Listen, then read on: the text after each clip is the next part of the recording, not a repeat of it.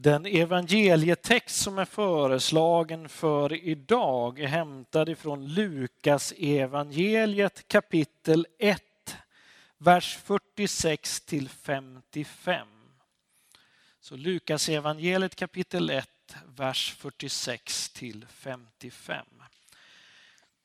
Så slå upp den på ett eller annat sätt och så tar vi lite bakgrunden. Det jag kommer att läsa det är ju det som kallas för Marias lovsång. Och den har hon efter att hon har haft besök av ängeln Gabriel som har sagt till henne att du ska bli havande och föda en son. Hon tyckte att ja, men det här låter ju jättebra. Så. Och därefter så åker hon iväg, ja, eller rider iväg eller går iväg ja, till sin släkting Elisabet. Och det är där som den här lovsången, som hon säger den inför Elisabet. Så här står det. Då sa Maria, min själ prisar Herrens storhet. Min ande jublar över Gud, min frälsare. Han har vänt sin blick till sin ringa tjänarinna från denna stund skall alla släkten prisa mig salig. Stora ting låter den mäktige ske med mig. Hans namn är heligt och hans förbarman med dem som fruktar honom varar från släkte till släkte.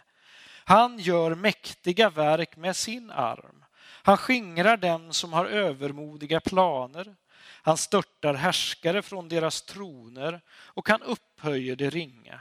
Hungriga mättar han med sina gåvor och rika skickar han tomhänta bort. Han tar sig an sin tjänare Israel och håller sitt löfte till våra fäder och att förbarma sig över Abraham och hans barn till evig tid.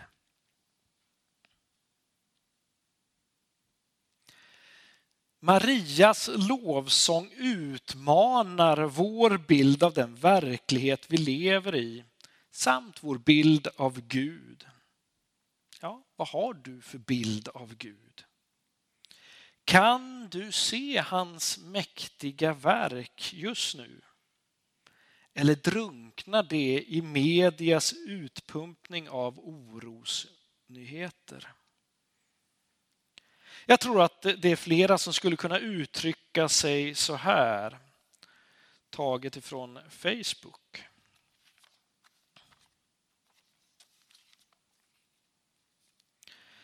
Om det finns en Gud som många talar om, varför botar han inte i dessa coronavirustider? Jag tror inte att det finns en Gud. I sådana fall skulle inte min mamma dö i hjärntumör. Det hjälper inte att be. Varför blir människors yttranden om Gud så olika? Maria är jublande glad och personen på Facebook är mer ledsen, uppgiven och lite kallt konstaterande utifrån sin livssituation. Frågan är ju, var Marias situation mycket bättre?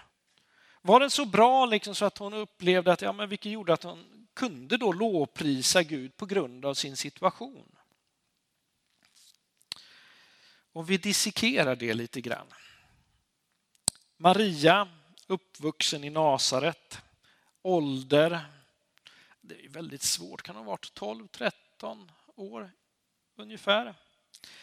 En liten by var Nasaret eh, som låg nära en stad som heter Sippori Eh, som vid den tiden var ett viktigt centrum både för judar och greker, eh, alltså när det gäller handel och så. Eh, I den byn eller staden så var det mer en så kallad hellenistisk kultur. Judendomen var ju liksom, det var ju judarna som bodde där och det som var gemensamt för alla judar så var ju att man levde enligt buden i Torah, alltså lagen och den kalender som ges i Moseböckerna, alltså med de fester och så som fanns, det höll man på. Och man höll sabbaten helig. romarna styrde över området men lät judarna sköta sitt så länge de betalade skatt. Om man tittar i ett större perspektiv över liksom den delen av som man då kallade Israel som var ockuperat av romarna så var det så att det var ståthållare som höll koll på de olika provinserna. Lik Pontius Pilatus. Men han höll sig helst i staden Caesarea Filippi för där tyckte han att det var mer civiliserat. Men kring påsken så då, då var man ju tvungen att finnas på plats i Jerusalem som var en bit ifrån Nasaret då. Men, eh, och eh, vid påsken så var det ju så att judarna påminde sig om befrielsen ur Egypten. Och då kunde det lätt bli lite upplopp där i staden eftersom frihetslängtan blev så stark. Ehm, Judarna för romarna var överhuvudtaget lite knepiga för romarna att ha att göra med eftersom eh, judarna var strängt monoteistiska. Och eh, som en liten kuriosa i det så Pilatus gjorde en gång misstaget att ha med sig de romerska örnarna. Så de hade ju de stora pålar eller sådär som hade olika formationer då. Det var örnbilder då på långa stavar som symboliserade Rom. Då. Och de hade han med sig in i Jerusalem. Det skulle han inte gjort. För det tolkades som avgudabilder och det blev blodiga upplopp. Ja, Maria var ju en del av det judiska folket, bodde inte i Jerusalem, var en del av detta folk, hade den här frihetslängtan och ja, var det bättre? Hon var gravid och, på, och var det ju på ett sätt som eh, gjorde att människor i vissa lägen såg ner på henne. Undrade hon vad hon var för en ja, flicka eller kvinna. Ja, hon var faktiskt kvar hos Elisabet i tre månader. Det var kanske skönt på grund av vad människor kunde säga och tänka. Maria hon skulle kunna ha uttryckt sig på följande sätt. Gud, jag tror inte att du brydde om oss judar längre. Vi har inget eget land och vi är tvingade att betala skatt till dem som ockuperar vår mark.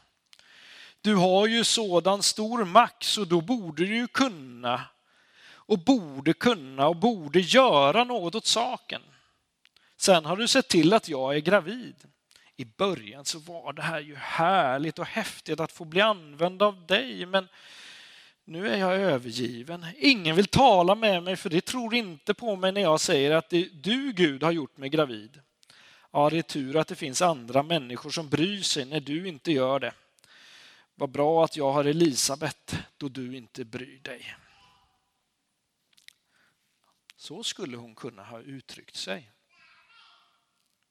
Men hon gjorde inte det.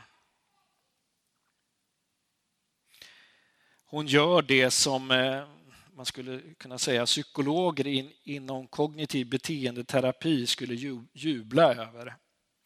Hon väljer att se det som är bra.